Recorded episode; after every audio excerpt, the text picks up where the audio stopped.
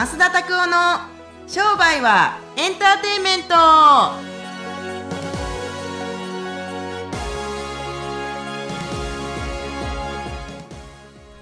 Welcome to 商売はエンターテイメント。これ YouTube ご覧になっている方うはわー来ましたね。YouTube、はい。With ポッドキャスト with タクオ増田 with 川端亮太 with 森田花部 with 花 with カメラ in the morning みたいな感じの。モモーニング だいぶなんか暗く いやいや。ビデオを見てる人たちはもしかしてモーニングかもしれん。グッモーニングかもしれへんやんかあ本当ですか？まあそうそういずれにしていってもね、はい。あのこんなフルセットでやらせていただけるの本当に嬉しく思いますよね、なんかここら辺に URL とかなんか出ないですか？えっとね、これはね、今ね、字幕が多分この辺にね、出ててですね、こう、こう、わーなったりとかするんですよ、ね。もうこうやって、今まで YouTube 編集してくれた人いっぱいいるんですけれども、はい。もうちょっとあの、その編集今できませんので、ちょっと時間もらいますから、僕、だからいらんこと言うたばっかりに、はいはいはい。意外に、意外に編集遅くなるっていう事件がいっぱいありまして、はいあの、今回はですね、YouTube でちょっと登場してみたいなと思いますけれども。まあ、YouTube ね最近すごいたくさんアップされていらっしゃるのいで見たことあります？あ僕見てますよ。あそうなんや。あのなんで僕。すべてこの今映っておられませんけれども、はい。この皆さんカメラ向かって右におられるですね、えーお裏ボスがいますんで。あのね 実際正田工事務所の仕事なんてね、はい。裏ボスばっかなんですよ。あ。僕が結構前面でさせてもらってるから僕がボスだと思ってるでしょもう僕は全然違う。もうな裏ボスがいっぱいいてですねしかもその裏ボスの人たちがはい。めちゃくちゃ力を持っていてすごい人たちがいっぱいいるので。精鋭部隊がたくさんいらっしゃるんですねチームの中に。うーん。あのーなんかやっぱ外注とかも含めてですけれども何十人といますけれども、はいあのーなんですかね。でもあの仕事できる人たちと、はい。確かに仕事やった方がいいんでしょうけれども僕ね、意外に間違ってるんじゃないかなと思うのは、はい。人数たくさんいたら機能するだろうっていう愚かな経営者が結構多くって。うん。これあのナイアガラとかでもあの治療やってるか分かると思いますけれども例えば50人100人とかのお客さんたちとかさばいていく時に、はい。全部が同じクオリティのお客さんなのかどうかって話だったら全然違うじゃないですか。確かにそうですね。うん、もう完全なる28に分かれるんじゃないかもしくは73ぐらいに分かれるんじゃないかなと思いますけれども。はいはいはい。っていうところがあるんで。こう裏ボスがじゃあですね。マサタゴ事務所にはいっぱいいると。いやいっぱいいますよ。恐ろしぎかな。失ったらあかんようなう裏ボス裏ボス部隊っていうのはやっぱたくさんいますんで、うんそうめちゃめちゃ助けてもらってることばっかりなんですけれども。あーすはごい素晴らしいですね。いそうですか？いやーかっこいいじゃないですか。なんか精鋭部隊の集まりでその取締番長みたいな。ねえ。僕が番長なのかなんかみんなが番長なのかどっちかわからないですけれどもなんか裏番長ですよね、はい。裏番長がみんないっぱいいるからするから。それ完全に爽快ですね。そう。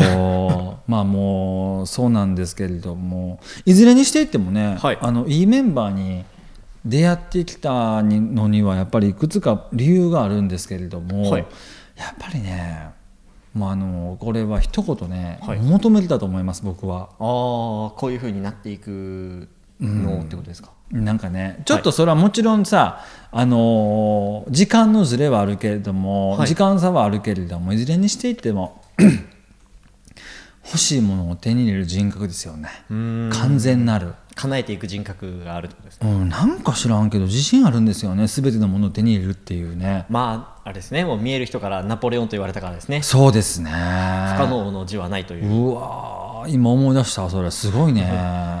ねえ面白いなと思いますけれども、はい。うん、これ聞いてる人もですね、はい。あのぜひ、えーちょっと今一度自分の気持ちに心に刻みつけてほしいのは、はい。多くの人数がいれば機能するっていうことは忘れてほしいね。うん。あーアホなやつがさ じゃあ変な話会社の社員が、はい。あんたんとこでも何今7人か6人で働いてるやんかその時にさ、全員アホやったらこれやばいで。これは危ないですね。あこれ一人はちょっといるんで危ないですけど あのままがつくやつですよね。まがつくあのまがついてファーフのやつですよね。知ってる。一度こうまっすぐに見てもらったらあいつ真剣に聞いてるのにこう後ろでは全然何も考えてないやつが。ああねあのね真剣に聞いてるふりしてるやつってほんまにねなんでしょうね、はい。あの殺したくなりますよね。マジでこれあの今 P 入ってますからそうですね、はいこれコピーいや本当にねポッドキャストもちゃんと放送されるのかどうかもちょっと不明ですけれども、はい。そうね。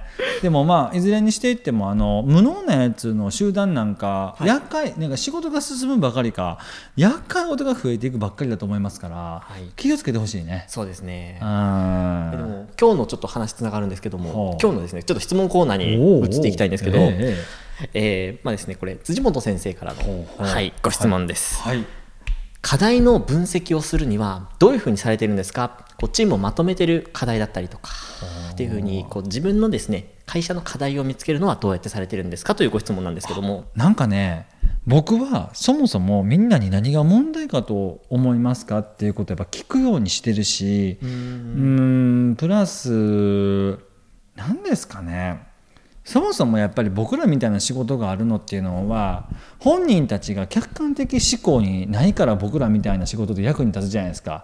か川端先生これですよ。ああですよ。例えばし先生のお上司にあたる浅場先生お前賞こやぞってなったらあ確かにって確かにっていうのは本人たちはうすうす気づいてたけれども他人からしてみたらすぐ分かる問題をこうズバッと言っていって革新的なところに近づいていくっていうのがありますけれども、で課題っていうのは本人たちは分からないもんですよ。だから他人に見てもらえばいいんじゃないですか。今は自分がどこに立ってるか分かりませんじゃあもうそれ死んでるか生きてるか分からへんやんけって感じじゃないですか、はいだからそうやって他人から専門家とかから見てもらったりすると意外にすぐに分かるんだと思いますよ。もう客観視っていう感じですかね。うん、もうザ客観的いかにはい。例えば買い手と売り手っていうのがあったら売り手目線とか買い手目線って必要じゃないんですよ。目線じゃダメなんですよ。もうお客にならないとねあの優れたフィッシャーマン要するに釣り人っていうのは、はい。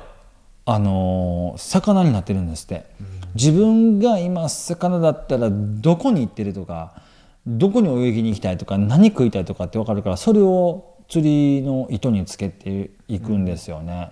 で釣っていくって話ですけれども課題の分析なんて言ってもねまあ僕は課題の分析っていうのは緊急軸と時間軸に分かれていきますけれども、はいはい。でもいずれにしていっても自分で分からへんから問題なんですよね。ん。問題っていうのは分かったらいいんですけれども何が問題か分からへんのが一番の問題ですよね。ああなるほどなるほど。確かにそれは。でそれが分からへんやんかみんな、うんうんうん。って感じやからね。この辺をはい。意外に探っていったりするとよく分かるんじゃないかなと思いますけど。まあ実際にこう例えばですけど結局はこう増田拓夫事務所ってこうまっすんが社長じゃないですか、はい。やっぱ一人一人のこう社員の声を拾っていくんですか？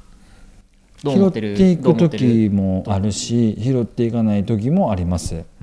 結局決断はあ私がしないといけませんので私が決めないといけないんですけれども、はい。これ俺はこうやって思うけど何々はどう思うって聞くだけ。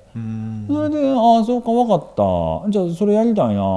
あそれはちょっとできひんな。でもこれどうなん？ちょちょっとこれはどうかと思うけど」とかっていっぱい言ったりするから、全部をね採用するわけにはもちろんいかへんし、はいはい。でもほとんどのケース67割の部分で意外にイエスマンなんじゃないかなと思いますけどあんまノーって言わへんかな、うんまだって、うん、やってみいひんかったら分からへんからさ。あじゃあ挑戦一回やってみてそれがどうなのかっていうのはもうやってみたら分かんないからね。もう検証ばっかりしてるやつがちょっと合わないですね、うん。なんかどうなこうなりますからって言われてもうーんって感じ？うーん。まず動いてみると分かんないからって感じですか？多分そう。無理でしょ。だって何にもしてないんですよ。あの岩は絶対動かない言って、はい3年寝太郎呼んでこれ。3年寝太郎う。んあの岩は無理や。言うて「うーん3年寝太郎がうーん」っての動いていって。ガシャーンなって川がの水が流れるとか「うーん」みたいな。え？これはねあの動画の人しか多分分かんないですそうそうですね。でもね動画見てほしいですね、はいじゃあね。はいはい。こんな感じ。だから分析は分析できる人たちに指した方がいいよああなるほど。チームの今の現状の立ち位置だったりとかっていうのが分からへんから困ってるだけで、って感じっすよね。やっぱ分析する方っていうのはこうどうなんですかね。数字的に分析していく人がいいんですかね分析するにしてもどっちもですね数字的に分析していく人たちもいいし、はいチームとしてのなんかこの不和というかあ感情的な雰囲気的なところをやっていくのもいいでしょうけれどもどっちもあればいいんじゃないですか。だってはた面白いもんで数字が伸びていったら全員のモチベーションが上がっていくのかって言ったらやめるやつも多くなると思うよ。それって果たして円満なんだろうかって言ったらそうじゃない時もあるよね。ああそう。こうちなみになんですけど聞きたかったのもあと一つ課題の分析をこうするっていうのもあるんですけど例えばですけど、チームをじゃあ作る時なんですけどこういう人格の、まあ、人格って言ったらあれですけど、まあ、こういう基準を設けた方がいいっていうのってあるんですか？うん、あのもう2つの軸があって役割と人格なんですよね。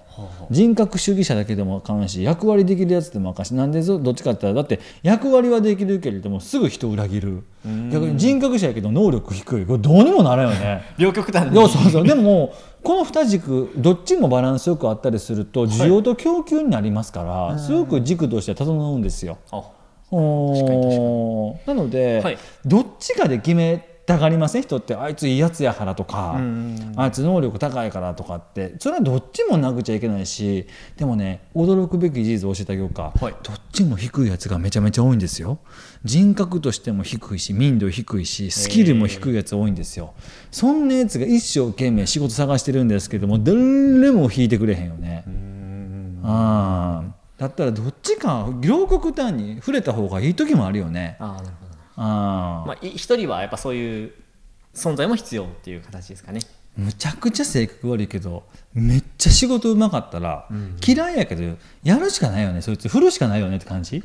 おー俺そうありたいね。おいや俺そうありたい。人格者なんかどうでもいいもんね俺の中で。ええあそうなんですね。あいつすっごい悪いやつで。けれどもいうまい例よりもお金持ってるけどみたいな感じ？